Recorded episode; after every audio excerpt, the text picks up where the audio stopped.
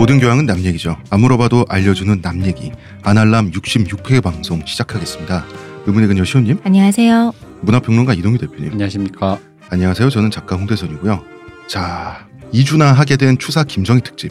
이번 주에는 지나던 객이 아니라 초대받은 손으로서 박 박사님을 처음부터 모셨습니다. 안녕하세요. 네, 안녕하십니까. 안녕하세요. 네. 아, 저는 박 박사님을 오늘 아까 전에 만나자마자 담배를 한 대 같이 폈는데 네. 바로 그 위화감이 느껴지는 거예요. 왜요? 왜냐하면 오늘 비가 내렸다가 그쳤다 하면서 날씨가 굉장히 습합니다. 이러면 곱슬인 사람들은 머리가 휘죠. 되죠. 예, 더 컬이 생기는데. 아, 맞습니다. 사실 저도 왕년에는 반곱슬이라서 머리가 좀 저런 적이 있었어요? 지금 반곱슬이 아닌 게 아니라 머리가 없어지면 반곱슬임을 확인할 방법이 없어진 거죠. 그렇죠. 눈치 아니란 분이시다. 아, 죄송합니다. 무심코한 팩폭이 타인에게 상처가 될 수 있는데. 박 박사 처음 본 날 네. 아주 웃겼던 게 우리 홍 작가가 박 박사를 처음 보고 이제 헤어지면서 아우 박 박사님 진짜 얼굴 잘생기시고 그러는 거야. 그래서 잘생겼나 그랬더니 그 다음 얘기가 머리숱도 많고 이 사람은 머리숱이 많으니까 그게 기준이야? 잘생긴 사람이야. 아, 그 영화 보안관에서도 대머리 혐오가 하고 있어. 아, 영화 보안관은 꼭 보셔야 됩니다. 아, 재밌어요. 대머리 혐오가 그게 달아. 아, 그 이거 이제 스포라서 말을 못 하시는 거 아니야? 마지막 장면, 마지막 하이라이트 장면에서 이 대표님이 아주 자지러진 장면이 있는데, 아유, 나 굴렀다 거기서 진짜. 아, 진짜. 나쁜 영화를 단체 관람 한번 할까요? 넷이서 다시? 아, 영화 괜찮아요. 영화 네. 잘 만들었어요. 아, 저도 저녁 기대하는데 생각보다 너무 재밌게 봐가지고 아, 좋았어요. 보안관. 예예. 예. 대머리 혐오. 자, 사람마다 미를 보는 관점이 다르죠. 아름다움이란 무엇인가에 관한 이야기를 하기 위해서 소환된 사람이 추사 김정희라는 양반인데. 자, 그 전에 잠깐만 우리 수다를 좀 떨어야 될 것 같아요. 네. 대표님, 네? 그리고 박 박사님. 예. 그 트와이스가 일본에 지금 막 같이 진출을 했어요. 네네. 이제 활동을 시작을 했는데 인기가 심상치 않은 모양이라 그래서 저도 찾아봤어요. 네네. 정말 인기가 많은 모양이에요. 팬들이 보수적으로 예상한 거에서 한 2배 이상이 터졌다고 봐야죠. 그러니까 터진 게 맞는 거죠. 아, 그렇죠. 엄청나게 터진 거죠. 사실. 어떤 맥락이에요? 그냥 9명이 다 예뻐서, 물론 다 예쁜 분들인데 네. 예뻐서 글쎄요. 그리고 솔직히 뭐 이런 말 있잖아요. K-팝 씬에서 성공한 일본인 멤버가 3명이 있잖아요. 네네. 그 일본인이라는 타이틀이 굉장한 프리미엄이다 이런 논리가 있는데 논리적인 차원에서 제가 이해는 가요. 네네. 근데 가슴으로부터는 정말 그 정도야? 라고 하는 그 의구심이 있는 건 사실이죠. 좀 이제 약간 역국뽕이라고 해야겠죠. 한국인 입장에서 보면은. 역국뽕. 예, 네, 그러니까 뭐냐면은 한류라는 말도 왜 이제 인류라는 단어라든가 뭐 J리그 이런 거에서 K리그 따고 K 접두사 붙이는 거 사실 J리그 여기서 사실 많이 영향받아서 많이 그렇죠. J팝이니. 예. 근데 이게 그때 당시 J팝이라든가 이런 일본 문화 열풍이 아시아 전역에 불었던 게 그 일본에서 의도한 게 아니었어요. 이거는 그러니까 동아시아 사람들이 그러니까 서구 1세계 미국이나 이런 1세계 문화를 같은 동양인이 향유하는 발전된 화려한 요 대중문화. 그러니까 일본에서 한번 필터링이 된 상태에서 그렇죠. 로컬라이징이 된 걸 이제 아시아권에서 소비를 했던 건데 일본이 이제 갈라파고스라고 하죠. 그렇게 돼서 약간 일본 대중문화가 이제 그 아시아 전역에서 약간 영향을 잃은 상태에서 그걸 이제 한류가 대체를 하고 있었어요. 그게 그 얘기는 뭐냐라고 하면은 1세계 백인들이 향유하는 1세계 문화를 제외한 대부분의 문화권에서 한류를 소비를 하고 있다는 말이죠. 근데 그 부분에 대해서 그 일본 사람들이 알게 모르게 약간의 좀 콤플렉스가 있었던 모양이에요. 모르는 분들이 많은데 자니스 계열 이제 일본을 주름 잡고 있는 자니스 계열 아이돌도 뭐 중국이나 이런 외부 시장에 진출을 시도를 했었대요. 근데 이제 안 된 거죠. 그래서 대신에 이제 중국에 무슨 SKH 뭐 이래서 AKB류의 걸 이제 브랜드만 이렇게 프랜차이즈처럼 넘겨주는 식으로 이제 일본에서도 그걸 하는데 아 플랫폼만 넘겨주는 식으로 예, 그런 식으로 한 게 이제 일본 나름대로 이제 문화가 해외에서 소비시키는 수출하는 이런 양상이었는데 이제 K-팝 에서 탑을 찍은 아이돌 그룹이라고 하면은 그 얘네들이 유튜브 숫자에 집착하는 이유가 사실 그런 맥락인 거예요. 그러니까 전 세계에서 소비되는 플랫폼에서 엄청나게 인기를 끌고 있는데 그 주축 멤버 중에 셋이나 일본인이 있다라고 하는 게 이제 일본에서도 굉장히 이제 국뽕을 맞을. 아 그러니까 그 일본은 본인들의 갈라파고스화에 대한 콤플렉스가 알게 모르게 있었던 건 거죠. 그래서 이게 특이한 점이 뭐냐면 뭐 엠스테라든가 이런 데 나가는 건 그럴 수 있는 건데 유명하면 나갈 수 있는 거 급이 좀 나가는 건데 NHK의 사회 관련 카테고리로 구분을 해서 이 친구도 인터뷰를 했어요. 사고도 안 쳤는데. 네, 그러니까 왜냐하면 이걸 그러니까 사회 현상으로 봤다는 거죠. 그렇죠, 그렇게 보는 거죠. 그래서 NHK에서도 이게 그런 맥락에 이제 뭐 한일 간의 가교라든가 정치적인 갈등, 뭐 이런 식의 관점으로 접근을 한 게 이제 그런 식으로 그 소비될 여지가 많았던 게 이제 그러니까 현지 이제 젊은 팬들. 에게까지 이제 반응이 오면서 이제 좀 시너지가 났다라고 생각을 하면 될 것 같아요. 그러면은 갈라파고스화라고 하니까 왜 가전제품 생각나는데? 아, 예, 예. 일본은 가전제품 특히 게임기 이런 데서 네네. 그 회사별로 모듈이 다 다르고. 아, 예. 예, 그런 거죠. 옛날에 뭐 VHS 말고 뭐였죠, 그게? 베타? 아, 예, 뭐 베타 테이프라던가 뭐. 예. 그러니까 일본 전자산업이 삼성이나 LG나 이런 기업들에게 밀리게 된 근본적인 이유가 예. 갈라파고스화 정책 예. 때문이었다고 그러는데 문화적으로도 그런 부분이 있었나 봐요. 그러니까 의식을 안 한 거죠. 근데 여전히 제조업에서 뭐 핵심 기술이나 이런 것들을 일본이 엄청나게 갖고 있잖아요. 그럼요. 그러면서 이제 뭐 음향 관련해서도 그렇고 그런데 근데 이제 제가 거의 소녀시대 카라 이후로 한 10년 만에 엠스테를 봤어요. 근데 출연 멤버부터 해가지고 그 무대 구성 방식 이런 것들이 한치도 발전을 안 한 거예요. 10년 동안. 그러니까 걔들은 그 안에서 내수시장 안에서 자기들이 했던 거를 지키면서 굉장히 보수적인 방식으로 자기들 나름의 소비만 계속을 하다가 일종의 외부 충격이 온 건 거죠.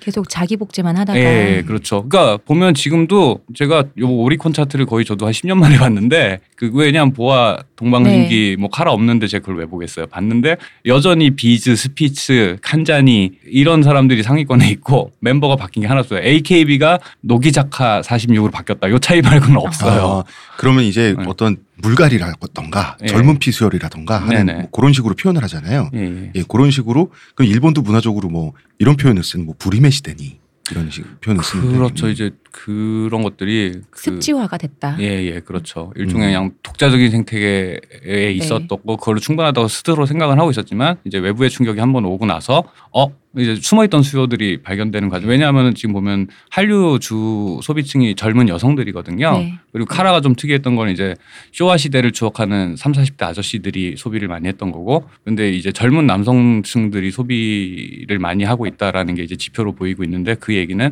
갈라파고스가 됐던 닫힌 생태계인 줄 알았던 곳에 이제 새로운 충격이 들어가면서 좀 반향이 좀 크게 오고 있는 게 아닌가. 라는 정도의 분석이 가능하잖아요. 말하자면 아프리카에 이제 호랑이 두 마리가 간 비슷한 상황인데 그런데 그런 외부 충격이 왔는데 오는 과정에서 거기 자국민 멤버가 셋이 있다라고 하는 게 말 그대로 역수입봉이 되는 거죠. 네, 그렇죠, 그렇죠. 그러니까 대만에서도 그렇지 않아요? 네, 그렇게 많이들 얘기를 하는데 대만은 네네. 쯔위양이니까. 그렇죠. 요즘 짤방이 돌죠. 이제 삼국에서 각자의 방식으로 각자 국뽕을 맡고 있다 했는데. 국뽕 세 사발. 네. 원래 국뽕이 제일 센 뽕인데 그걸 세 사발을 들이키니. 각자. 네, 그렇죠. 그렇군요. 그러니까 국뽕도 층위가 이렇게 진해진. 네네. 말하자면 에키스 국뽕에 네. 각자만의 국뽕의 계열이 또 다른. 네. 동아시아 삼국뽕이다. 그렇죠. 그러니까 그날 그 트와이스가 출연한 엠스테를 보면 같이 출연한 아이돌 그룹이 하나 있어요. 네. 케야키자카 46이라고. 그거를 이제 같이 비교해서 보면 돼요. 그러니까 트와이스가 어쨌든 우리나라 걸그룹 시장은 대중성이잖아요. 네. 매니아가 아니잖아요. 네, 네. 보편 대중인데 대중성에서 한국에서 어쨌든 대중성을 기반으로 해서 터진 거잖아요. 이건 엄밀히 말하면 보편 취향이거든. 사실 싫어할 수가 없어. 네. 이거는. 근데 이제 케야키자카 46은 그 애니메이션에서 마치 나올 것 같은 그런 굉장히 짙은 컨셉의 어떤 그 아이돌이거든요. 아, 더 마니악하다. 마니악하죠. 그래가지고 그걸 보게 되면 이제 느껴지는 거죠. 이게 이쪽에서 보편 취향으로 그냥 진짜 뭐 30, 40대 애부터 어른까지 즐길 수 있을 정도의 보편 취향의 어떤 컨텐츠와 그들이 갈라파고스와 왜냐면 일본이 아무리 그런 걸 좋아한다 그래도 그렇죠. 일본 사람들도 똑같은 사람인데 지칠 거 아니에요. 그리고 보편 취향이라는 거를 모를 리가 없다고. 그래가지고 실제로 일본에서 투 채널이나 그때 반응을 봐도 케야키 작가 46이 바로 뒤에 나왔는데 이게 이제 이게 신선했던 거야. 트와이스가 어쨌든 그냥 아무나 난 애니메이션 별로 안 좋아하는데도 좋아할 수 있을 만한 그냥 걸그룹인데 케야키 작가 46을 보다 보면 이거 약간 너무 컨셉틱한 거야. 애니메이션 나올 것 같은 옷과 복장과 무대 막 동작 막 이러고 그래가지고 이제 그 차이를 아까 그 갈라파고스화 됐다는 건 그 둘의 그날의 무대만 봐도 느껴져요. 그러니까 일본 내부에서는 대충 이런 식으로 컨텐츠화를 시켰는데 우리나라에서 그렇게 아주 굉장히 모두가 즐길 수 있으면 보편 취향의 어떤 그 컨텐츠가 아까 말했던 외부 충격처럼 네. 나왔으니까 약간 당황한 거죠. 게다가 심지어는 의외의 결과도 있었어요. 이건 예상치 못한. 뭔데요? 라이브를 했는데 네. 라이브가 생각보다 나쁘지 않았어요. 트와이스가. 원래 트와이스 원래 라이브 그렇게 쳐주지 그러니까 않아요? 뭐 잘하는 그냥 편이라고 하기는 조금 사실 힘든데 그냥 그게 한국 아이돌 네. 기준인 거죠? 그렇죠. 그러니까 왜냐하면 한국 아이돌은 사실은 나가도 될 애들도 멤버로 뽑아놓고 이러니까 그래서 그냥 노래로 뭔가 이제 돋보일 만한 게 뭐 아닌데 근데 일본을 가니까 너무나 돋보이는 일본을 가니까 가수잖아 저 정도였나? 뭐 이렇게 이렇게 되는 거죠. 그 일본 평론가들도 일본 내 케이팝 현상을 설명을 해야 되잖아요. 이 사람들은 의무적으로 네. 설명을 해야 되는데 제가 찾아봤어요. 그러니까 별의별 말이 다 나오더라고요. 일본 현지에서. 그렇죠. 네. 그러니까 한국어가 그 서양 음악을 소화하기에 영어랑 음가가 비슷해서 일본어보다 그게 더 유리하다. 특히 네. 이제 한국의 아이돌 음악은 중간에 랩이 꼭 나오고 힙합을 베이스로 많이 하는데 그런 게 유리하다 이런 말이 있는가 하면 어떤 일본인 평론가는 한국인은 일본인보다 더 리듬감과 음감을 타고났다. 뭐 이런 인종론까지 가더라고요. 왜냐면 이 사람들도 설명을 해야 되니까. 근데 그건 좀 말이 안 되는 얘기잖아요. 이거 우리 역국본 가능하다니까. 일본 평론가들이 그렇죠. 인정한 우리의 한글의 위대함 가능하다니까. 글쎄 그 부분에 대해서는 뭐 이 부분은 어쨌든 이제 이 대표님이 더 잘 아시겠지만 개인적으로는 사실은 80년대만 해도 이제 그 1세계 이제 미국이죠. 미국에서 유행하는 흑인 음악이라든가 이런 것들을 굉장히 아주 미국보다 더 훌륭한 수준으로 소화했던 게 일본의 음악가들이거든요. 근데 그게 어느 순간에 그 이제 정확히는 2000년대 들어와서 이제 힙합이라든가 흑인 음악이 완전 대세가 된 상태에서 일본은 그 음악을 이제 주류에서 소화하는 거를 갖다 어느 순간 이제 소비가 안 되니까가 제일 큰 문제고 근데 반면 우리나라가 사실은 미국을 제외하고 그 미국 주류 음악들 이제 빌보드 차트에 있는 요즘에 이제 EDM 계열로 분류되는 곡이라던가 혹은 뭐 힙합으로 분류되는 흑인 음악을 가장 로컬라이징을 잘하는 나라 중에 하나인 건 맞아요.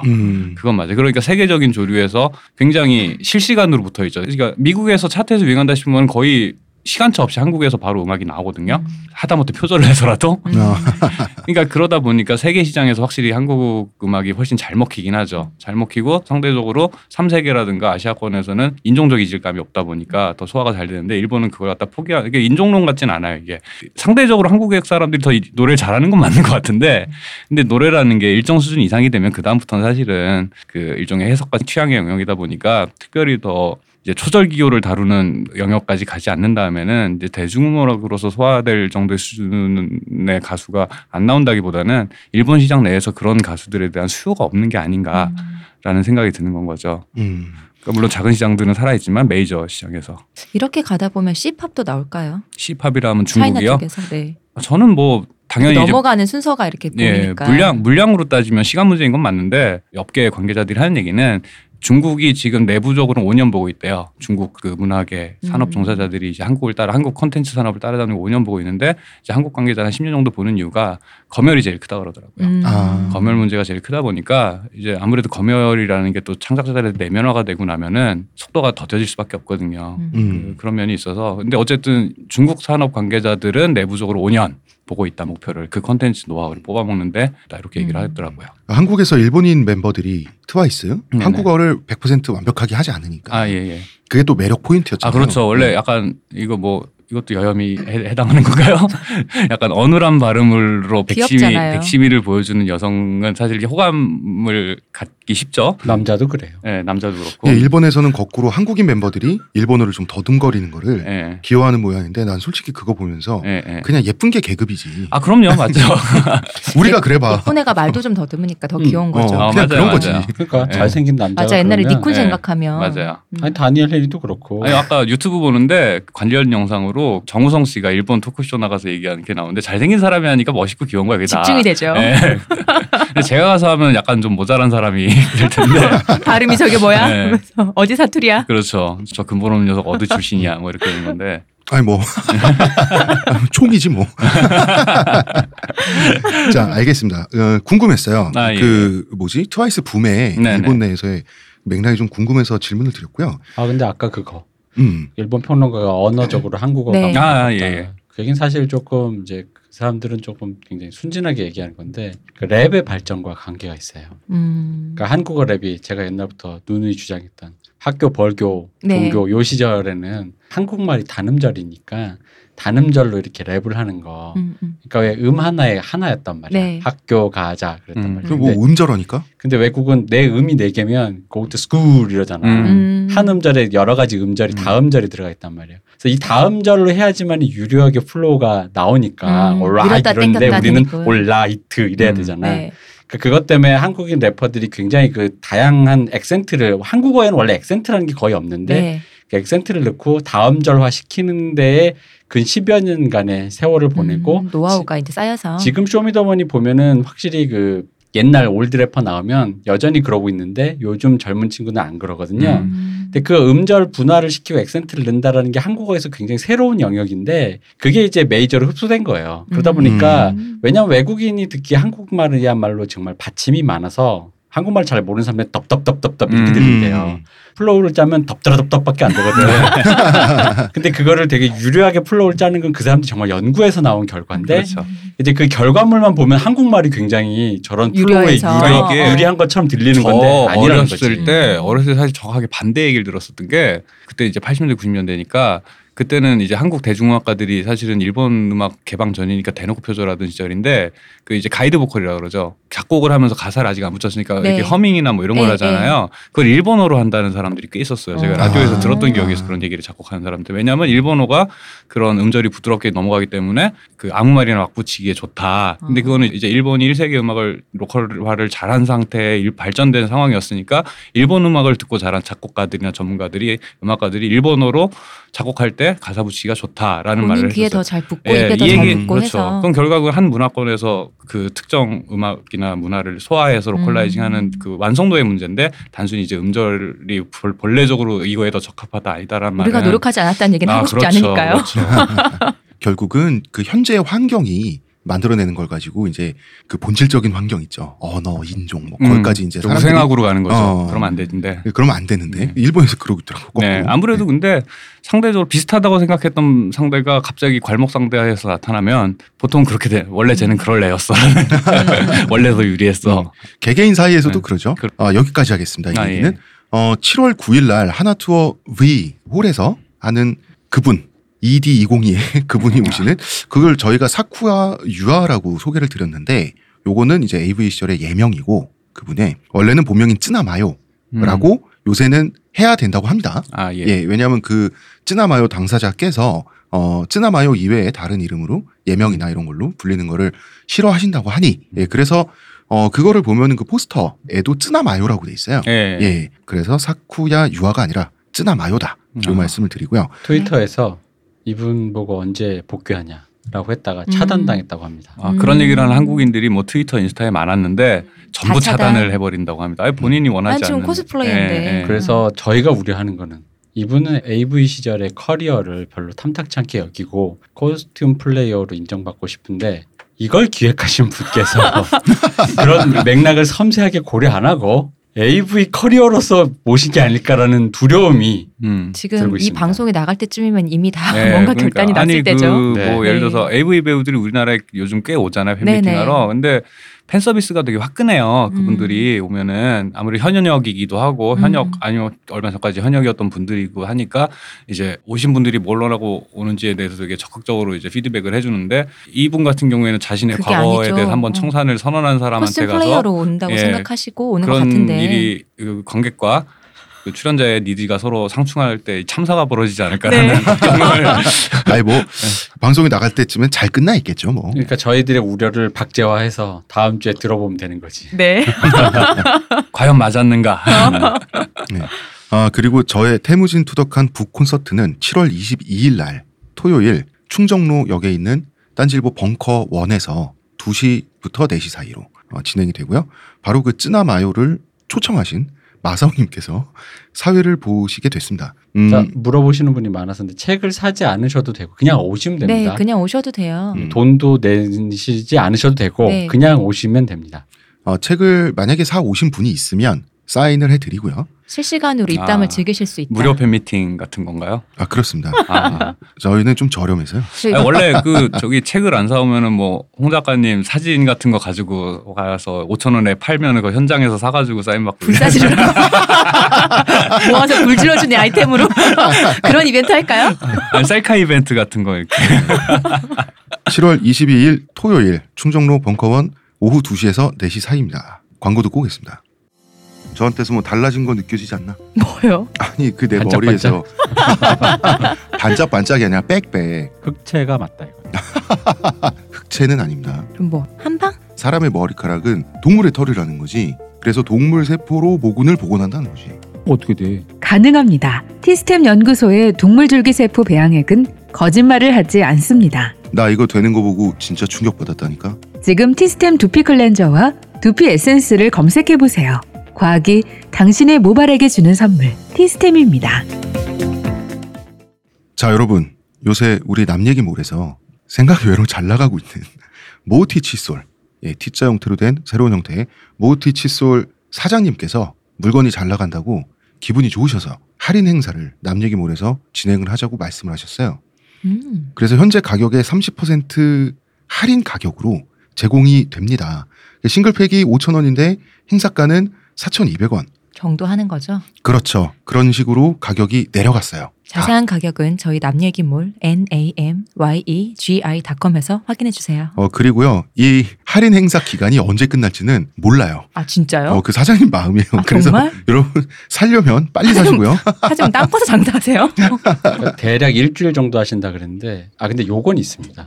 아니 그럼 나 엊그저께 샀는데 남얘기몰에서 지금 세일하면 억울한 거 아니냐. 근데 여러분 억울하지 않아도 될 사고가 하나 터졌습니다. 뭔가요? 우리 사장님이 네. 배송료 무료로 설정해 놓으셨더라고. 이거 원래 있는 거잖아요, 배송료. 그러니까 그렇죠. 원래 배송료가 있는데 우리 사장님이 그동안 배송료 무료로 설정해 놓고 다 무료로 드린 거야. 그래서 어쨌든 배송료 포함하면 이전에 사셨던 세일 기간 이전에 사셨던 분들도 세일가에 사셨다. 나름 세일가였다. 네, 나름 세일. 그러니까 네. 너무 억울해하지 마시고 네. 뭐 일주일만 더 늦게 살 걸. 아닙니다. 괜찮습니다. 아직까지는 여러분들도 큰 그림을 그리셨네요. 할인 가격 받으셨다. 크게 손해보지 네. 않으셨다. 그렇습니다. 그렇습니다. 자, 웬만하면 지난주 방송을 듣고 이번주 방송을 이어들으시면 좋겠고요. 이번 편에서는 인생의 정점에 올라있던 추사 김정희께서 유배를 가십니다. 자, 애초에 그 추사 김정희는 노론, 우리나라의 그 다크나이트라고 해야 되나요? 노론은? 일루미나티라니까. 일루미나티. 그 제야학자들 그다음에 역사학도들이 가장 싫어하는 집단이 노론이잖아요. 추사 김정희는 노론의 한가운데 집안에 있는 사람이고요. 이 노론과 안동 김씨가 권력투쟁을 벌이던 시기가 이 시기였어요. 그러면 소론은 별로 안 싫어해요? 소론은 날아간 지가 이미 이때쯤 되면 네. 소론은 이미 박멸돼 있어요. 그래서 네, 지분지분 밟혀가지고 이제 김정희는 암행어사 시절에 안동세가 일파의 멤버들을 파직시키면서 임무를 완수했었단 말이에요. 안동 김씨의 1번 표적 김정희였어요. 자, 지난 시간에 김정희의 40대까지 다뤘는데 아버지 김노경이 유배에서 풀려난 것이 45세 때고요. 이때 추사 김정희의 집안은 안동 김씨에 맞서서 풍양 조씨란 또 집안이 있어요. 풍양 조씨와 연정에 들어가게 됩니다. 연합을 하는 거예요. 이때 풍양 조씨의 간판 얼굴이 조인영이란 사람이었어요. 이 사람 역시 금석학. 지난 시간 들어봤으면 금석학이 고고학이라는 거? 왜? 너무 강의야. 너무 강의 톤이야. 그러니까 좀 다르게 해야겠다. 그러니까 이 사람도 금석학의 실력자였는데 김정희가 진흥왕 순수비를 고증할 때 이 조인영이라는 사람이 왓슨이었어요. 김정희가 셜록이면 같이 했다고. 근데 비슷한 것 같아. 셜록 캐릭터랑. 그래요? 그죠. 이거 약간 소시오패스스러운 게. 네. 잘났고 지 혼자. 학문적 업적을 통해서 일종의 연구 동문 같은 둘이 사이란 말이에요. 근데 조선에서 학문과 정치는 연결돼 있잖아요. 네. 같은 사립학교 출신이 같은 정파가 그렇죠. 되고 막 이러다 보니까 이게 자랑스러운 학문적 업적이란 말이죠. 진흥한 순수비 고증이. 그러다 보니까 김정희하고 조인영은 한편이었어요. 그러니까 당시에 조선 정치판이 되게 혼란스러웠는데 자 김정희가 소속된 기존의 노론 기득권 세력이 있어요. 그 다음에 세도 정치를 이제 펼쳐나가는 안동 김씨가 있단 말이에요. 그 다음에 풍양조 씨가도 있고 캐스팅 보트인가?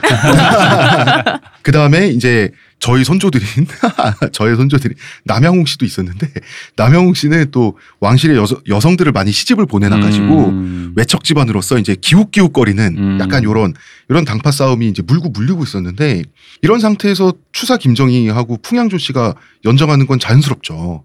그리고 추사 김정희의 또 다른 친구가 권돈인이란 친구인데 권돈인은 조 씨는 아니지만 풍양조 씨 세력의 약간 스카웃된 인재 그런 느낌이에요. 그러니까 원래 정치는 안 했지만 그 옛날에 이회창처럼 대선 후보로 이제 간판에 등장하는 그런 식으로 이제 스카웃된 인재고 여기에 좀 피도 눈물도 없는 당쟁의 소용돌이란 말이죠.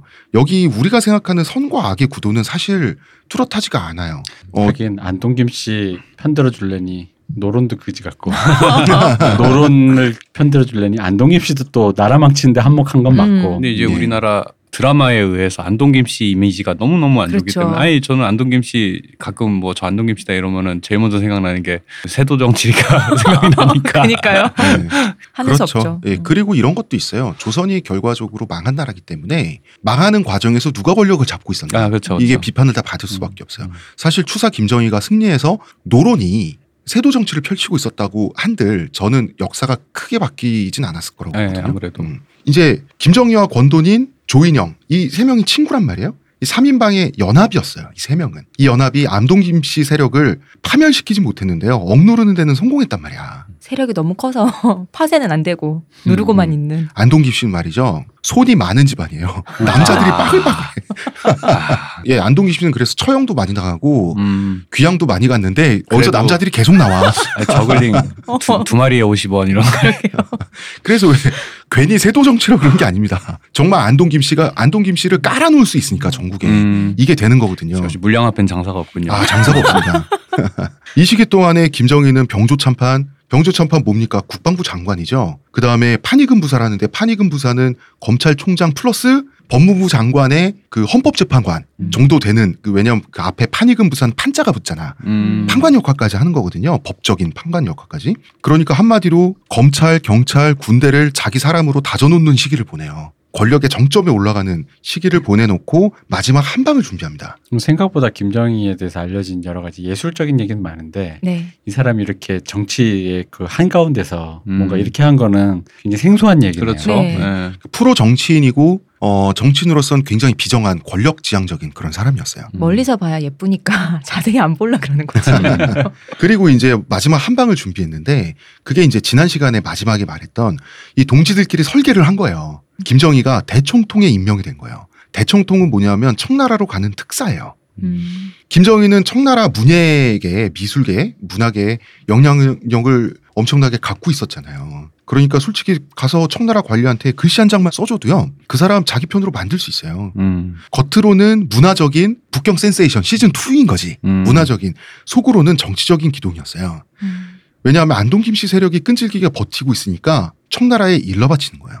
아. 그러니까 국제적으로도 안동 김씨를 고립시키려고 이게 설계된 거예요. 이게 제일 나라에 망조되게 하는 거 아니에요? 근데 뭐 사실은 대통령 바뀔 때도 미국 찾아가는 거랑 똑같은. 대통령 안 바뀌었잖아요. 아, 그렇죠. 그러니까 옛날에 뭐 전두환만 해도 그렇고 우리나라에서 현재 이제 한국에서 그런 정통성을 인정받으려고 할 때 보통 이제 미국에게서 호의적인 액션을 끌어내는 정치적 기동을 많이 하니까. 그렇죠. 네. 그러면은 우리의 추사 김정희가 우리는 추사 김정희를 고명한 선비라고 알고 있잖아요. 그럼 이 사람이 자국의 정치 투쟁에 외세를 끌어들이려 했다는 거냐? 예, 맞습니다. 야, 근데 아니 외세를 끌어들이는 게 그게 그렇게 나쁜가? 그건 그냥 가치 중립적인 거고 그걸 어떻게 보통 이제 컨트롤이 잘 안 되다 보니까 결과가 안 좋은 쪽으로 가는 건데 사실 그게 그닥 그거 자체 갖고 비판할 건덕지는 없잖아요. 어차피 또 실패했고. 여기서는 선악의 경계가 뚜렷하지가 않아요. 그렇죠. 예, 네. 뚜렷하지가 않고 그냥 피도 눈물도 없는 정치 싸움이에요. 그렇죠. 좀 전에 뭐 미국 얘기도 잠깐 했지만 뭐 사실은 지금 우리나라 현재 이제 한국 이랑 보면, 예, 뭐 한국과 미국과 관계라고 생각을 하면은 저는 뭐 충분히 이해 가능한 액션인 것 같아요. 제가 그쵸. 볼 때는. 그리고 이제 이때 정치판도 지금처럼 비열했고 지금보다 더 심했지. 네. 비열했고. 아니 왜냐면 또 대선 하고 있는데 네. 너무 안 되겠는 거야. 그래서 미국이나 전 세계 시민단체 유엔에다가 일러 바치는 거지. 돼지발정제를 일반화시켜서. 네. 이게 대중에게 뿌리려고 하는 탈포하려는 자가 있다. 그럼 그렇죠. 사실 이게 지금 현대 대중의 그 뭐랄까 21세기 전 세계 시민 의식 기반으로 봤을 땐 굉장히 전근대적인 거잖아. 그래서 외국의 뭐 시민단체나 여성단체가 그렇게 해서 이제 좀 압박할 수 있는 그런 문제라는 거지. 이걸 나후 중에 한 200년 후에 외세라고 볼 수도 있지. 잘못하면. 그렇지 않아요? 그렇죠. 그리고 이때 청나라가 갖고 있던 조선에 대한 영향력은 지금 미국이 우리나라에 대한 영향력보다 더 크지 않았나요? 비슷한 수준이었어요. 이중적이에요. 그러니까 우리나라는 청나라를 실질적으로는 어느 정도는 이제 멱살이 잡힌 관계였는데 네네. 문화적으로는 청나라를 이렇게 오랑캐 놈들하고 그냥 공공연히 무시했고 청나라에서도 청나라가 병자호란 때 우리나라를 짓밟을 때는 굉장히 잔혹했지만 네. 그 세계 제국을 일구고 나서는 네. 그 제국을 유지하기 위해서는 관대해질 수밖에 없어요. 그러렴 이렇게 됐거든요. 그럼 지금 미국 한국 관계라기보다는 옛날 영국 미국 관계하고 오히려 더 비슷합니다. 있겠네요. 예. 네. 그래서 추사는 비열한 정치판에서 떨어져 나와 있는 고결한 선비는 아니었어요. 근데 뭐 그 안에 있다 보면 정치라는 건 다 가치 판단의 문제는 아닌 것 같아요. 그게 왜 그러냐면 이 선비의 고결함과 그 선비가 쓴 글씨의 수준을 우리도 모르게 동일시해서 그래요. 그건 달라요. 아, 그렇죠. 아무래도 근데 예술적으로 높은 성취를 이룬 사람한테는 인격적으로도 높은 기대를 하는 게 사실 자연스럽긴 해요. 그게 요즘에는 이제 시내 21 같은 데서 하는 인상 비평이죠. 네. 영화로 치면 사실 미술적 수준과 이 사람의 정치적인 선악 그거는 네. 전혀 별개의 문제거든요. 칸느 영화제 수상 감독 K모 씨 성폭행 뭐 이런 거 알고 보니 뭐 이런 거. 그럼 이제 안동 김씨 세력은 이제 죽을 일만 남았잖아. 근데 안동 김씨 세력이 가만히 있지 않습니다. 이때까지 오면 추사가 나이가 55세가 돼요. 다시 또 10년이 지나가지고. 왜냐하면 그렇잖아. 병조판서 역임해야 돼. 뭐 해야 돼. 근데 이때 평균 나이가 어떻게 돼요? 꽤 오래 산 느낌이야. 아, 조선시대 600년에 걸쳐서도요. 네. 평균 수명은 계속 늘어요. 그러니까 이때 거의 끝물이니까. 이때는 조선 말이기 때문에 조선 초보다 평균 수명이 제가 알기로는 10년 이상 늘어나는 상태였을 거예요. 왜냐면 55세까지 뭐 인정할 수 있는데 그때까지 현역이었다는 거. 이제 그게 조금 이제 약간 놀라운 거죠, 느낌이. 그렇죠. 고려랑 비교해 보면 한 20년 점프하죠. 이때 이제 추사가 청나라에 가기만 하면 설계도대로 이제 공사가 완공되는 거야. 안동 김씨는 다 시멘트에 묻히는 거야. 그러니까 안동 김씨 입장에서는 추사의 청나라 행을 무조건 막아야 돼요. 돼지발정제 제조법을. 그래서 이제 절박한 마음에 왜 그 박정희 죽고 나서 전두환의 보안사령부가 권력을 장악한 과정을 보면 네. 굉장히 절박하면서도 맹렬하게 하잖아. 비슷한 작전을 짜요. 그게 뭐냐면 10년 전에 추사 김정희 세력 편에서 저격수로 나섰던 윤상도라는 사람이 있었어요. 이제 반대 세력의 대소신료들을 아주 그 저열한 표현을 쓰면서 상소문도 올리고 벽보도 붙이고 이러면서 그 여론 공격을 한 사건이었어요. 요즘으로 치면 증권가 찌라시를 가지고 막 뿌린 사건이었어요. 아, 그 국정원 그거랑 비슷하네. 예. 예. 흉내 아니야? 나도 그 얘기하려고 했어. 딱 그렇잖아요. 근데 이 사람이 그럴 때 밥 주고 술 사주고 용돈 준 사람이 김정희였단 말이야. 윤상도가 김정희 대신 선수로 나섰던 거죠. 근데 이 작전은 실패했어요. 이 작전이 실패해서 김정희의 친아버지인 김노경도 3년간 유배도 가고 했지만 김정희 그리고 김정희 가문은 안전했어요. 사실 그렇기 때문에 선수가 필요한 거 아니겠어요? 바지 사장 필요한 이유가 그런 거잖아요. 근데 안동 김씨는 10년 전에 이 사건을 밑도 끝도 없이 끄집어내요. 너무 절박하니까. 관련자들을 다시 체포해요. 그리고 엄청나게 심한 고문을 가하는 거예요. 그래서 그 상소문 벽보에 초안을 잡아준 게 김정희라는 진술을 받아내는데 성공해요. 타이밍이 기가 막혔던 게, 자, 대청통에 임명된 순간 추사는 청에 한 2달 갔다 오죠. 갔다 오기 전까지는 권력이 없죠. 자기 직책이 없잖아. 특사라는 거 외에는. 이 시간 내에 끝내야 되니까 안동 김 씨는 이 타이밍을 놓치지 않은 거죠. 행정 권력이 없잖아, 이때. 그런데 고문을 정말 김정희가 초안을 잡아준 게 맞아요라는 대답을 받고 고문 후유증으로 고문받은 사람들 더 죽어요. 그러니까 사실 죽을 거를 예상해 놓고 고문했겠지. 아, 그렇죠. 예. 네. 그러니까 사람들은 죽었지 김정희라는 이름 세 글자는 받아놨죠. 그럼 이제 어떻게 돼야 됩니까? 김정희가 고문을 받을 차례죠. 끌려가서. 그러니까 안동 김씨 세력이 뒤집기 한 판에 성공한 거예요. 아, 저는 여기서 궁금한 게 상소문에 초안을 잡아준 게 김정희란 진술이 팩트였던 건가? 사실 그건 몰라요. 그죠, 알 수 없죠. 그건 아무도 알 수가 없어요. 그건 뭐 알 수가 없지. BBK에. 근데 요새랑 비슷하지 않았겠어요? 주어가 없다. 상소문에 초안을 잡아준 것도 아니고 안 잡아준 것도 아니고 네. 뭉치는 거 있잖아요. 네, 네. 좀 이렇게 좀 자극적으로 좀 네, 알싸한 맛이 없어. 뭐 이런 식으로 그냥 한마디 던지면 밑에 사람들 알아서 해야 되는. 그렇죠, 있잖아. 그렇죠. 그런 식이었겠지. 네. 아, 이게 마치 BBK에 네. 그거를 주어가 없어서 못 잡은 게 네. 굉장히 선진화된 것이었다. 아, 그렇죠. 역시 네. 시민 의식의 성숙과 민주화의 진보. 네, 고문을 하지 않는 제도.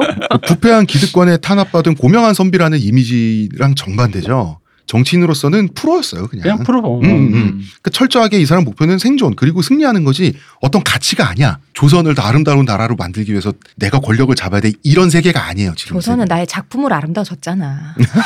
그럼 됐지 뭘 더 말해 나한테. 그래서 여기 세도 정치와 선비 정치에 뭐 선악의 구도란 건 전혀 없고요. 김정희는 당파 싸움에서 패배한 것에 불과해요. 그런데 김정희는 머리가 좋잖아. 상황을 바로 이해했어요. 졌다. 이걸 받아들이는 것도 나는 클래스라고 난 생각하는데. 아, 맞아요. 맞아요. 이건 다른 매개로 이렇게 할 수 있지. 나 김정희. 포기가 빠른 남자. 진실이다. 그래서 김정희, 조인영, 권돈인 이 3인방. 이 트로이카는 피해를 최소화하기 위해서 설계에 들어가요. 그러니까 주도권이 빼앗긴 상태에서 저항을 해봐야 죽음뿐이죠. 왜냐하면 안동 김씨가 주도권을 잡은 상태에서 여론으로 밀리잖아요. 그럼 뭘 할지 몰라요. 그럼요. 전두환처럼 되는 거예요. 낙동강물 다 마시라 그러면 어떡해. 4대강 책임 물어서 빨리 졌다라고. 물 색깔이 아닌데 어떻게 마셔. 그래서 우리가 김정희가 조선시대의 고문을 우리가 알고 있는 왜 의자에 묶여가지고 네. 이실직고 하라 만든 거 있잖아. 줄이 트는 거요? 이거를 거쳤다는 사실을 아는 사람 별로 없어요. 거쳤어요. 그런데 보통 고문을 당하게 되면 둘 중에 하나죠. 처음부터 자기 백오를 배신하고 처음부터 지지치는 사람들 있잖아. 다 볼게요. 아니면 끝까지 절개를 지키면서 이게 절개인지 곤조인지 네. 만신창이가 되거나 둘 중에 하나인데 김정희 되게 재밌어요. 고문 때 일단 앉아요. 나는 억울하다 이러다가 적당히 맞잖아. 이만하면 됐다 싶을 때 이제 바로 쥐지를 쳤어요. 그러니까 품위도 지켜야 되고, 그죠? 건강도 지켜야 되고, 그렇잖아. 그리고 또 사형당하고 뭐 서인이나 천민으로 강등당할 필요도 없잖아. 네, 그럼요. 그러니까 제일 좋은 건 유배가는 거죠. 이거를 다 챙기는 수준에서 이제까지만 고생을 한 거죠. 그러니까 실각하는 방법이 굉장히 양호하죠. 그리고 이제 아무리 생각해도 잡혀가면서부터 딱 몇 대 맞았을 때쯤에 미리 맞아본 걸까요? 글쎄 난 모르겠어. 첫 한 대 맞고 간을 봤겠죠. 아 3시간짜리다 이러면서.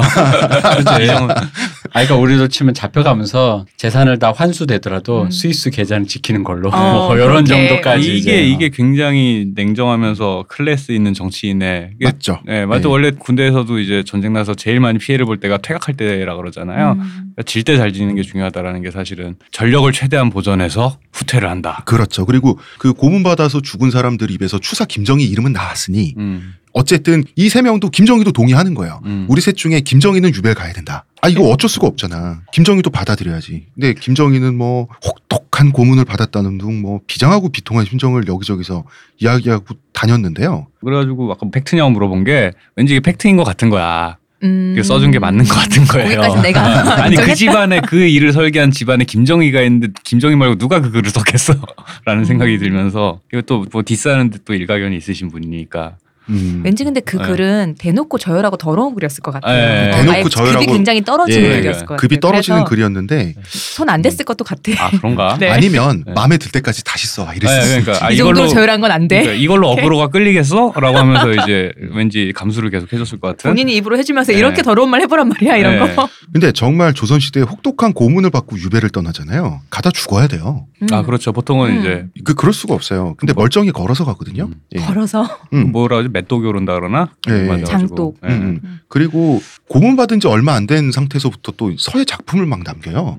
말이 안 되거든. 뭐 그래 고문받으면 기본적으로 손톱도 빠지고 막 이래야 되는데 붓떨림 없이 흔들림 없는 글씨를 또 쓰거든요. 제가 봤을 때 이 정도 하면 한 30, 40대 맞았겠지. 역시 포기가 빠른 남자. 그리고 이제 이 조인영, 권돈인, 추사, 김정희 이 세 친구는 추사의 결백을 주장하는 게 아니라 어느 선에서 정상 참작하자라는 식으로 이제 이걸 한 수 접어요. 이런 식으로 하면 먼저 안동 김씨의 체면을 살려주죠. 그러니까 안동 김씨 입장에서는 그러고 나서도 추사를 죽이면 진짜 근본이 없는 집단이 되잖아. 그래서 이미 추사를 수술할 때 사실 좀 막무가내였거든. 그러니까 이때쯤엔 서로 주고받아야지. 그래서 마치 그 양형 거래를 하듯이 추사가 제주도에 유배를 가는 걸로 거래가 되는 거죠. 그러니까 이 친구들 입장에서는 고문으로 받아낸 진술 아니냐. 진술자도 사망했다. 저항할 수 있어요, 사실. 그렇잖아요. 그렇죠. 예, 저항할 수 있지만 물론 처음엔 김정희가 바로 이렇게 말했습니다. 그렇지만 고문에 굴복하는 모습을 보여주고 그 다음에 이제 그 안동 김씨가 폭주하지 않게끔 서로 그 형량 거래를 해가지고 이제 된 거죠. 그래서 사실은 청나라 가서 VIP 대접받고 국빈 대접받고 이래야 되는데 그 안동 김씨 세력도 그냥 완전히 그냥 수입을 해버리고 막 이래야 되는데 청나라 갈 준비를 하고 있었더니 그 짐을 챙겨서 제주도를 가게 됐어요. 반대쪽으로 가게 됐어.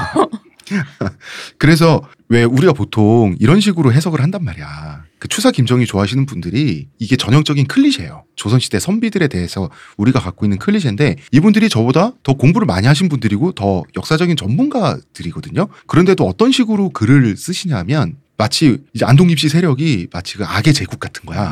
그런데 아니 추사 김정희라는 고명한 선비가 있단 말이야. 걸리적거리는군. 고명하다니. 제주도로 유배를 보내고. 네. 그래서 누명을 씌워서 유배를 보낸다. 네, 뭐 이런 식으로 가능하죠. 섬으로 고명한 선비를 보내니 아 상쾌해졌군. 뭐 이런 식으로 이제 그 안동 김씨 세력과 이 추사 김정희의 유배 사건을 해석을 하는데 그렇지가 않다는 거죠. 네. 제주도로 유배 가기 전까지는 추사 김정희도 적극적으로 상대를 파멸시키려고 했고, 그렇죠. 상대도 죽지 않고 살아남으려고 했고 하는 과정 속에서 뒤집기 한 판을 당해서 유배를 가게 되는 거죠. 핍박받은 고고한 선비라는 요 서사가 사실은 받아들이기도 쉽고 이해하기도 쉽고 좋아하는 입장에선 당연히 그쪽으로 가는 거고 아까도 얘기했지만 안동 김씨는 워낙 이미지가 안 좋다 보니까 네. 그렇죠. 점점 후보정을 많이 당했잖아요. 그렇습니다. 그래서 제주도를 가게 되는 것이죠. 추사 김정희는. 그래서 못 가서 난린데. 300년으로 예견한 거예요. 이거는 효리가 올 것이다 이 자리에. 아, 그렇구나. 네, 효리가 민박을 할 것이다. 자, 그래서 이 유배를 가는 길의 이야기 그리고 유배에서 있었던 일 그리고 제주도에서 추사 김정희는 본인의 예술과 예술관을 완성시키거든요. 자, 요 얘기를 광고 듣고 와서 이어나가 보도록 하겠습니다. 하루의 건강을 위해 자 아로니아 농축액을 물에 섞어 마시는 것도 귀찮다고. 그런 당신을 위한 평산네이처의 새로운 야심작 하루니아. 하루에 한 포 알약으로 섭취하는 아로니아 농축액입니다. 이제 건강과 함께 간편함도 챙기세요. 국내 최대 함량 최다 판매를 자랑하는 평산네이처가 만들었습니다. 전 편한 게 제일 좋아요. 하루니아.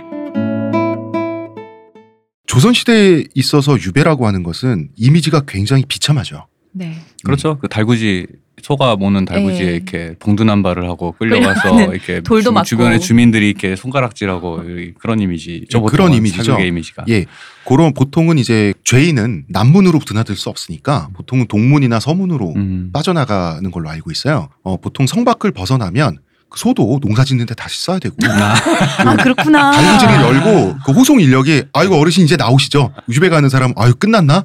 아이고 이게 이렇게 좁아 이러면서 나와서 주막에서 같이. 아, 그럼 사대문 안에서는 일단 그렇게 소달구지에 끌려갔던 건 맞는 거예요? 퍼포먼스입니다. 아, 하긴 소는 귀하니까. 그렇네. 그리고 소는 기동력이 없으니까 산 넘고 물을 못 건너잖아. 네. 아니 뭐 소 타고 그 소가 끄는 걸 가지고 제주도를 어떻게 갑니까? 아, 그렇죠. 그렇죠. 소가 헤엄을 치는 것도 아니고. 네.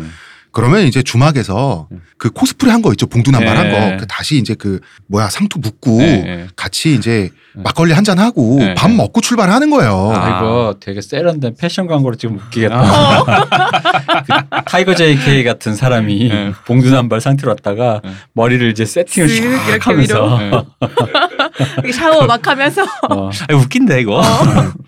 그래서 그 유배가 쓸쓸하고 비참했냐. 당사자들의 기준에선 그래요. 이 사람들은 정계에서 밀려난 직후의 감정은 비참하죠. 그럼요. 그리고 조선시대 정치인들 보면 유배길의 고통을 구구절절 기록을 해요. 그럴 수밖에 없어요. 걸어다니다니. 그럴 수밖에 없어요. 이 사람들 평소에 가마 타고 나귀 타고 다니던 사람들인데 도보로 다니니까 당연히 죽을 만큼 힘들었겠죠. 사람이 이렇게 멀리 걸어도 돼? 우리도 군대 가서 행군하면 힘들잖아. 서럽죠. 사람들이. 힘든 것도 힘들고 서럽죠. 그러나 짐과 장비를 옮기는 호송 인력보다 힘들지는 않았다는 거. 그리고 호송 인력들은 사극에서 보듯이 삼지창 들고 안 다닙니다. 이게 왜 그러냐면 우리나라 사극에서 옛날에 60년대 70년대에 삼지창을 너무 많이 찍어내가지고 그걸 지금 아직 쓰는 거예요? 이 삼지창이 달아 없어질 때까지 이걸 써야 돼요.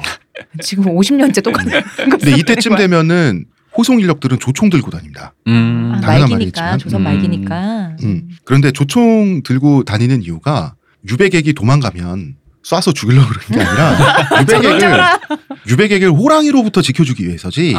유배객은 도망가서 톡을 파고 사는 게 더 쾌적하겠어요? 아니면 왕이 마련해준 거처가 있는데 그 거처에 가서 그쵸. 거기 내 하인도 데려갈 수 있잖아요. 그럼 그래서 이제 그 유배를 가니면 산마루나 어디 나루터 이런 데서 이 트래블 포인트가 있잖아. 네. 이때마다 비통한 시 한 수씩이 나오거든요. 눈물색깔 찍는데요. 그러면 이렇게 호송 인력들은 멀찌감치서 이제. 네. 그 회안에 잠길 여유를 배려해 줬단 얘기죠. 네. 그래도 정계에서 밀려나서 가면은 비참하죠. 사실. 정약용의 예를 들어보면은 정약용은 이제 유배지 마을에 들어가기가 싫으니까 유배지 마을 초입에 주막에 들어가요. 아, 저 그 기분 이해해요. 저 김포로 이사 갈 때 김포 분들을 기분 안 좋으시구나. 그러게요.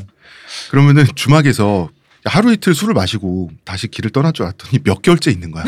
몇 개월째 주막에서 계속 술을 마신 거예요. 즉 수개월에 해당하는 술값과 숙박비가 있었단 얘기죠. 정약용은. 이 사람도 부잣집 사람이니까. 근데 이러면 사람이니까. 자기 호송 인력도 같이 머물 거 아니에요. 그럼 호송 인력은 꿀 빠는 거죠. 그 사람 것도 내가 대줘야 될 거 아니에요. 그럼 아이 그 호송 인력은 막걸리 얻어먹고 다니는 거예요. 괜찮다 이거. 아유 어르신 말하면서. 괜찮은 직업인데요. 가려 그러면 아유 좀 더 쉬셨다 가시지 왜 이러면서. 나중에는 VIP 고객이잖아. 네. 가만히 있으면 제 술병 걸려 죽을 때까지 자긴 계속 돈 버는 건데도 그렇죠. 네. 주모도 한심해가지고 당신 누군진 모르겠으나 유배를 올 정도면 공부 되게 잘했을 거 아니냐. 과거 시험을 급제했을 테니 그 여기서 서당 훈장님을 해야지. 몇 달 동안 술이나 먹고. 몇 달 동안 술이나 먹고. 그래서 정약용이 생각해보니까 주모 말이 맞는 거야. 그래서 사교육 시장에 뛰어듭니다. 근데 요즘으로 치면은 우리나라에서 공부 제일 잘하는 우병우 같은. 우병우는 좀 얘가 잘못됐고 하여튼 공부 제일 잘하는 사람들이 네. 시험 제일 잘 보는 사람들이 그런 사교육 시장이 활성화되어 있지 않은 그 시골에 낙향을 하게 되니까 동네에 공부에 뜻이 있는 학생들 입장에선 호재죠. 그렇죠. 예. 그쵸. 그 당장 요즘도 그 지방으로 내려가면은 그 상위권 학생들 있잖아요. 상위권 네. 학생들은 과외를 받을 사람이 없어가지고 근처 대도시로 원정을 왔다 갔다 한다 그러더라고요.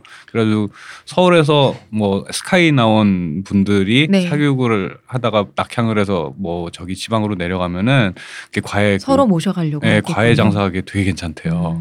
그게. 그렇죠. 이때쯤 되면 이제 지식에 대한 욕구, 주류 사회에 진출하겠다 하는 그렇죠. 욕구가 조선시대 후반쯤 되면 지방 구석구석까지 퍼져요. 그런데 이제 돈도 없고 농사도 지어야 되고 하는데 유배객이 실각해서 내려오면 그럼 뭐 선생님으로서 최고죠. 그래서 정약용은 유배지 현지에서 서당을 기와집으로 재건축을 해요. 그러니까 유배를 가도 간물주야. 이 사람들은. 역시. 이래서 어른들이 네. 공부하라 그랬나 봐요. 그럼요. 그래서 유배 간 사람들이 현지에서 올린 기와집 서당이 있죠. 네. 전국에 군데군데 남아 있습니다. 가서 보면은 그럴듯합니다. 그리고 유배객은 안전하죠. 안전하죠. 나라님이 지켜주잖아요. 왜냐하면 그 이 사람이 유배 가서 유배길을 돌아서 유배지에 도착해서 살고 있다. 이게 조정의 명령이죠. 그렇죠. 그러니까 유배객을 공격한다는 것은 임금님한테 반항하는 거예요. 강도나 그렇죠. 이런 사람들 중에서. 그렇죠. 감히. 그러니까 호랑이는 덤빌 수 있으니까 조총을 구비하고 우선을 대고 가능합니다. 호랑이는 그런 거 모르잖아. 아니 조선호랑이는 원래 어명 알아듣지 않나요? 그런 동화들 많이 본 것 같은데. 저는 이제 전국의 거적지, 유배생활 공간을 거적지라고 합니다. 몇 곳은 가봤는데 상대평가도 아니고요. 객관적인 평가에서. 고시원보다도 좋고요. 웬만한 원룸보다도 공간과 시설이 나아요. 시대 보정 안 하고도. 그러니까 처음엔 아이고 힘들게들 사셨구나 싶지만 가만 보면은 보면 볼수록 위화감이 생기거든. 안방, 거실, 손님 오는 행랑채, 부엌 다 따로 돼 있고요. 마당 있고요. 시설도 충분해요. 요즘으로 치면 한 20, 30평형대 아파트라고 볼 수가 있어요. 추사가 제주도에서 이제 그 지낸 집도 건물이 원래 2동이었는데 4동으로 증축을 하거든요. 가자마자. 그러니까 유배 받는 도중에 개인의 의지로 그걸 리모델링하는 거죠. 예. 가능했다는 건가요? 그럼요. 아, 괜찮다. 이 집은 돈이 많으니까. 괜찮네. 자, 김포 유배계. 거기 몇 동으로 지으시게요? 아니, 생각 좀 해봐야겠다. 이제 그런데도 있는 집 자식들이 우울했던 게 어쨌든 유배 그 거적지는 죄인들이 사는 곳이다 보니까 공간을 아무리 해도 기와집을 올릴 수는 없죠. 그건 계급적인 거니까. 그 초가지붕 밑에 있어야 될 거 아니야. 그 초가지붕 속에서 귀뚜라미 같은 거 울잖아. 벌레 우는 소리 잠잘 때 들린다고 우울해하고 막 이랬어. 나의 신분이 낮아졌구나 막 이러면서. 약간 군대 갔을 때 첫날 기분이랑 비슷한 거 같아. 이제 많은 시간을 뭐 동네 유지집, 누각 뭐 이런 데 산속의 정자 이런 데서 보내죠. 아, 집에 가기 싫어서. 근데 이제 부장님들이 집에 가기 싫어서 한 잔만 더 하자고. 그거 같다. 그러고도 지겨워지면 이제 집필을 해서 우리나라 문학이 다 유배 문학 아닙니까? 조선시대 문학이. 예.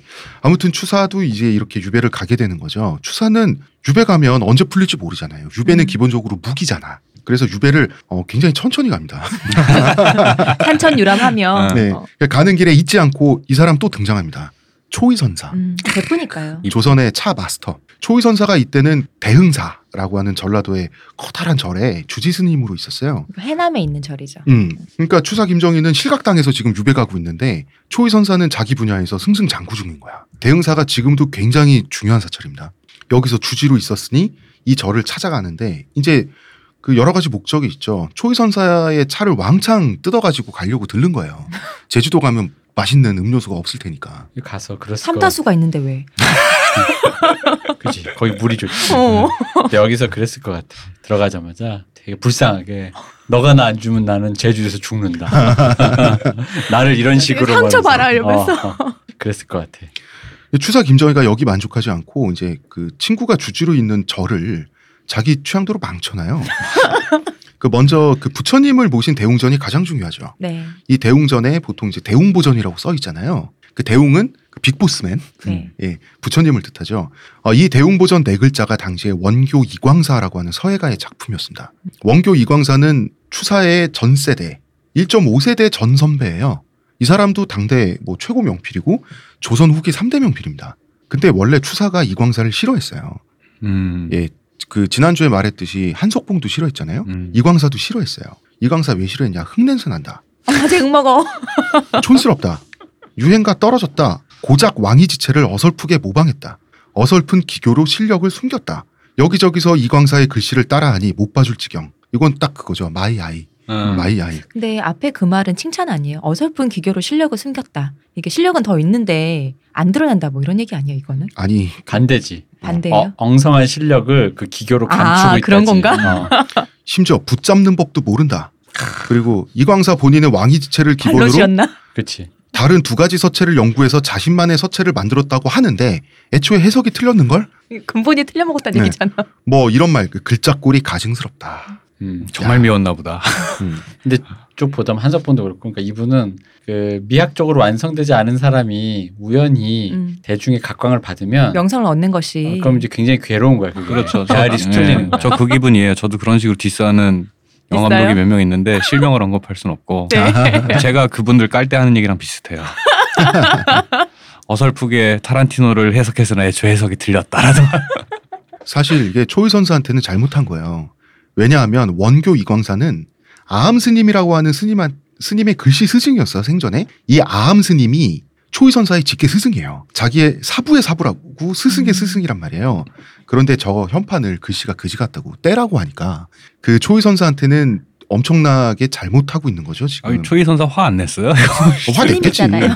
아, 스님이. 아. 사리만 생기셨겠죠. 아, 근데 대흥사에 가보면 원교 이광사 이분의 글씨로 건물마다 이렇게 돼 있어요. 도배가 되다시피. 다른 유명 사찰에도 이광사 글씨가 많아요. 예, 지금도 남아있어요. 지금 굉장히 유명한 그 오래된 옛날 사찰. 그 일단 지금 대흥사에 있는 현판은 다 그분 글씨인 거예요. 이광사 글씨 맞아요. 예. 예. 그만큼 당대 스타였어요. 이분 기준에서는 그거죠. 이렇게 대중성 확보할 만큼 재능이 없는데 과한 명성이다. 그러므로 그렇다면 너는 더 과하게 까여야 한다. 뭐 이런 거죠. 그 사람이 뭘로 뜰지 모른다는 그것을 강조하셨네요. 그러니까 이분도 이 얘기는 역설적으로 이제 그런 이런 종류의 인기에 대해서 이제 추사 선생도 많이 의식을 했다는 얘기인 거죠. 그러게요. 재밌는 거는 이광사는 소론 출신이었어요. 아. 소론이 이제 김정희가 소속된 노론한테 밟힐 때 이 사람도 이제 의금부로 잡혀 들어가는데 이광사도 이제 잡혀 들어가면 고문당하고 죽고 뭐 사람 망가지잖아. 이 사람이 너무 서러워서 내가 천하의 명필인데 내 재주가 아깝구나 하고 고래고래 울부짖었대요. 근데 천하의 명필인 건 사실인 거야. 그래서 거기 이제 그 고문하고 이런 인력들도 그 손에 이 사람 손에 몽둥이 대기가 좀 그런 거죠. 딴 데 때려야지 그럼. 그렇죠. 네. 네? 손은 안 돼. 그러니까. 아, 빠따는 좀 맞았대요. 그러니까 딴 데 때리는 거지. 손만 안 돼. 왜 그 프랑스의 볼테르도 귀족들이 볼테르가 하도 까부니까 테러할 때 그 히트맨들한테 머리는 때리지 말라고. 아. 저 머릿속에서 뭔가 좋은 게 나오니까. 그렇죠. 그러지만 배는 머리 나빠지면 안 된다. 그래서 항상 볼테르는 맞을 때 토할 때까지 맞아요. 배는. 아, 근데 몸이 망가지면은 정신도 망가지는 건데. 그래서 그냥 죽이긴 그렇고 이제 그 이때 왕이 영조인데 그럼 임금님이 결정하게 하자 그래서 그 이광사가 이렇게 펑펑 울었다더라. 이거를 영조한테 넌지시 알리는 거죠. 영조가 생각해도 아까웠는지 유배를 보냈어요. 하지만 죽을 때까지 유배를 풀어주지 않았군요. 뭐 글씨 많이 쓴 거죠. 덕분에 네. 남는 게 시간이라. 그래서 추사 김정희는 이 대흥사에 대웅보전 네 글자 현판을 자기 눈앞에서 떼버리라고 떼를 썼어요. 그래 또 멀리까지 유배 가는 애한테 안 들어주기도 그렇고. 아니 근데 이거 너무 막무가내잖아. 막무가내죠. 원래 막무가내였으니까. 그 대신 내가 여기서 글씨를 쓸 테니까 내 글씨를 현판으로 달아라. 그래서 초의선사가 그래 뭐 이랬나 봐요. 그랬더니 예서체로 무량수각이라고 써서 현판을 바꿔버리죠. 야 여기서 알 수 있는 거는 글씨를 먼저 쓰잖아요. 이 글씨를 눕기 따듯이 따고 목재로 제작해서 네. 그럼 그 평지에 있는 장인들도 왔다 갔다 해야 되죠. 아 그렇죠. 일이 크죠. 생각보다. 일이 크죠. 네. 그러니까 유배를 늦게 갈 수 있는 핑계도 되죠. 아 그걸 몰랐네. 네. 우길만 하네. 문제는 예서체로 무량수각이라고 써서 현판을 바꿔 달았는데 무량수각 혹은 무량수전이라 그래요. 이거는 석가모니 부처님이 아니라 아미타보를 모시는 불당이거든요. 다른 부처님이에요. 일부러 이런 거죠, 이거? 일부러 이런 거예요. 내가 모를 리가 없잖아. 회장실 간판에다 사장실이라고 당했다. 예, 맞습니다. 일부러 억지 부린 거예요. 그래서 이광사의 대웅보전 네 글자 현판은 대흥사의 헛간으로 들어가고요.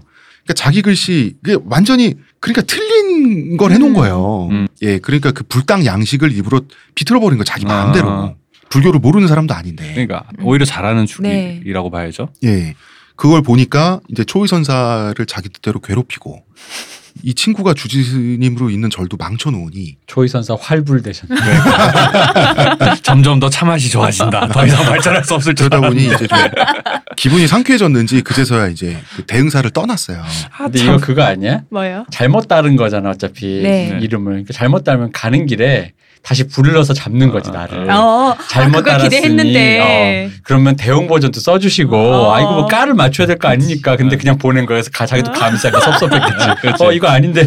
제가 모를 애가 아닌데. 자네 고문이 너무 모질었나 왜 그러셨나 이러면서. 네가 일부러 글씨를 잘못 쓴 건 늦게 가기 위한 수라는 건 난 다 간파했다. 이러면서. 그러니까 초의선사가 의외로 김정희를 다루는 법을 알았던 것 같아. 그러니까 아 그렇지. 하나만 다루고 하나만 딱 들어주고 오케이 거기까지 빨리 가 이래가지고. 빨리 보내는 거야. 그리고 네. 이제 호남을 거쳐 대흥사가 호남에 있다 보니까 전라도에 있다 보니까 창암 이삼만 선생을 유배길에 또 만납니다. 이삼만은 추사보다 16살 연상인 당시로서 대선배죠. 근데 이 당시가 50이 넘었으니까 그럼 이분은 굉장히 할아버지 계시겠네요. 이분은 그렇죠. 당시에 직업적인 서예가였고 프로 서예가였고 서예가로서 완성된 분이었어요. 이미. 이제 거의 70 가까운 진짜 근데 우리도 70 어른 어려운데 네, 너무 이 당시 70이면 네. 진짜 굉장히 큰 어른인 거잖아요. 큰 어른이고 호남 제일 명필 한반도의 남반부를 거의 상징하다시피 하는 우리나라의 이남 지역을 거의 상징하다시피 하는 대선생님이었어요. 예, 전라도의 글씨는 2~3만이다라고 했어요. 그래서 그런데도 김정희가 워낙 국제적인 스타고 김정희가 워낙 천재고 하니까 일부러 한 수 접고 자기 글씨를 품평해달라고 해요. 이게 굉장히 예의를 차려준 거잖아. 그럼요. 노인네 입장에서. 네. 근데 김정희가 뭐라 그랬냐면 노인장께서는 시골에서 글씨로 밥은 먹겠습니다. 아닌데 물려준 재산을 밥 먹는데. 예, 좀 너무한 게 진짜. 왜냐하면 이삼만 선생은 자기와 함께 당대 2대 명필이에요. 그리고 지금 이삼만 선생이 쓴 현판은 전각이나 정자나 절의 현판으로 굉장히 많이 남아있고요. 그런데 어느 정도냐면 종이 작품은 진품으로 완전히 이건 100% 진품이다라고 말할 수 있는 게 3점밖에 없어요. 그 정도로.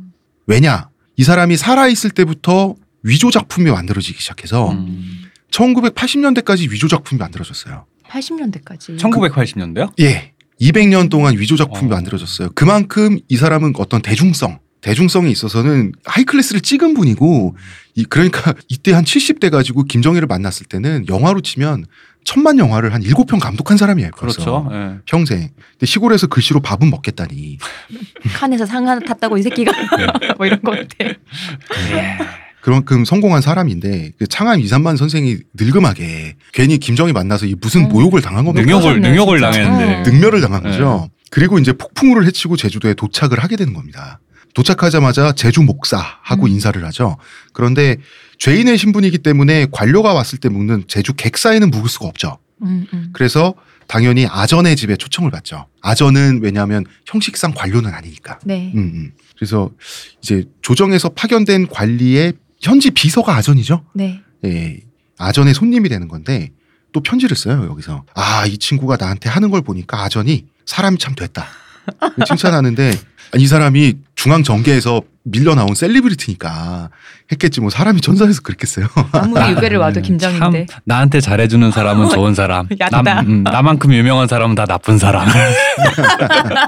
아 유명해서 나쁜 거구나. 그래서 현재 추사 거적지라고 남아있는 현재 제주도 대정읍 대정리 드디어 도착을 하게 되는데요. 저는 여기 가봤습니다. 당연히. 이제 유배객이 이제 살집을 담당하고 수발 들어주는 동네 이장님 정도에 해당하는 이 사람이 따로 배정돼요. 당연히 추사한테 잘했겠죠. 그 사람 몸이 잘 건사돼야 되니까. 추사는 또 아 여기 집주인이 사람이 참 좋다고. 이 사람이 또 천사여서 그랬을 리가 아니라 어려웠겠지.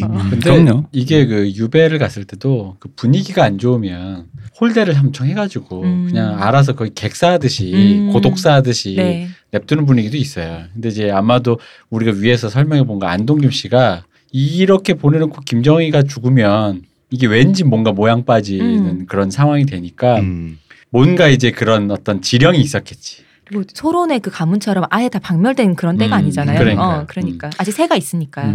근데 이제 마냥 편하지만은 아닌 게 그 동네를 한 바퀴 돌고 막 이런 게 가능한 그냥 위배가 있는데 위리안치라고 해서 담장에 상징적으로 가시덤불을 담장에 그게 무슨 뜻이냐면 가택연금. 예. 그러니까 이제 옛날에 김대중 대통령이 예. 전두환 시절에 예. 집 밖에 못 나왔잖아. 이 가택연금 상태의 유배를 위리안치라고 해요. 그러면 이제 그 가시울타리를 바로 구하는 것도 아니고 건설 자재인데 나름 구해주고 인력도 구해줘야 될 거 아니야. 보통 탱자나무로 많이 한다고.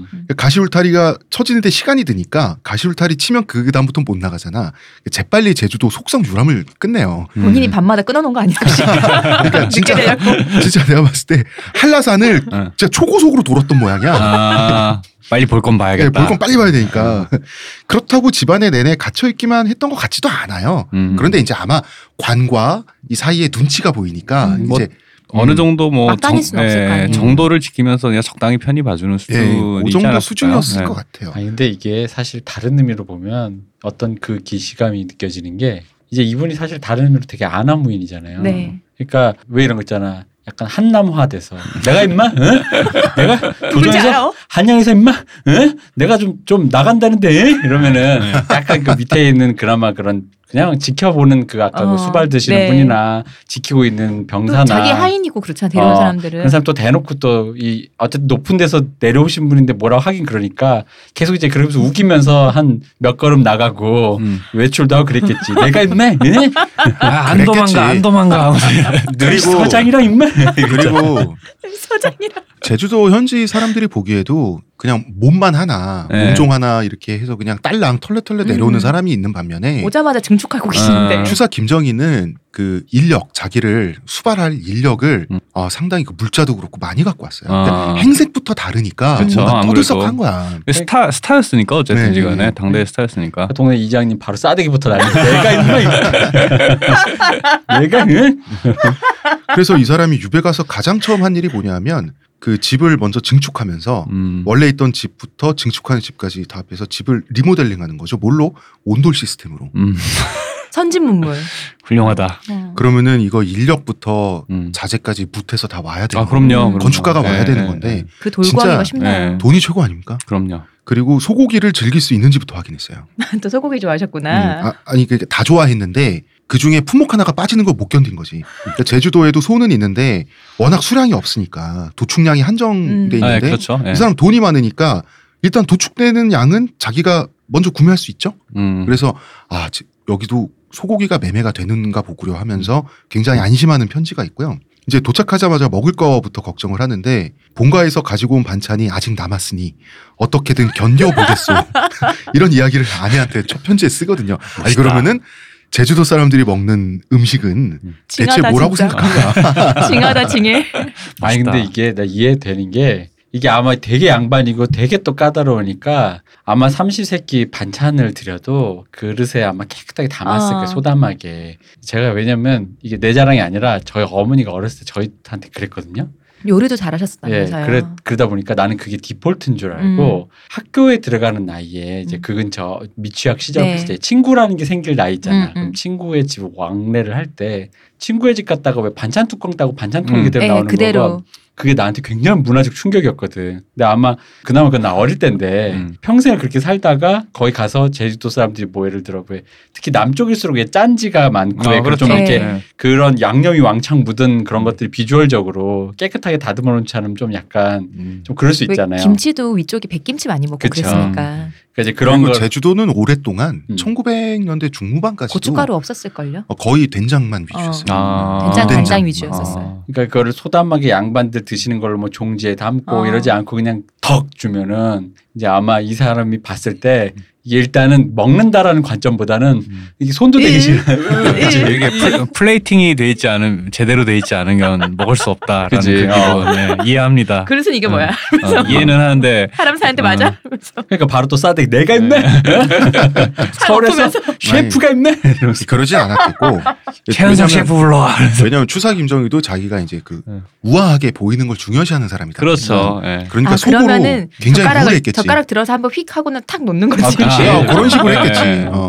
우울해하고 아니야. 사람이 삐딱했겠지. 분명히 그거를 견디는 분명히 한 사람이 있었을 거야. 그러니까 그 이장님 다 돌아가시고 가까운 지근거리에서 그 사람만 왜 하소연하는 사람 있잖아. 내가 진짜 내가 마음속에 그 사람 왜 계속 그거 들어주는 사람 있잖아. 자, 그 사람 얘기 내일 2부에 나오고요. 네. 그 사람이 그 역할을 한 끝에 조선의 당대 스타가 됩니다. 그 얘기를 말씀드리고, 자, 이렇게 해서 추사의 유배 생활이 시작됩니다. 추사는 이렇게 해서 시작된 유배 생활을 통해서 예술가로 완전히 완성되게 되는 거죠. 자, 여기까지 1부는 하고요. 더 재밌는 2부 얘기를 내일 또 말씀 나눠보도록 하겠습니다. 문화평론가 이동규 대표님 감사합니다. 의문의 그녀 시온님 감사합니다. 저는 작가 홍대선이고요. 박박사님 감사합니다. 예, 감사합니다.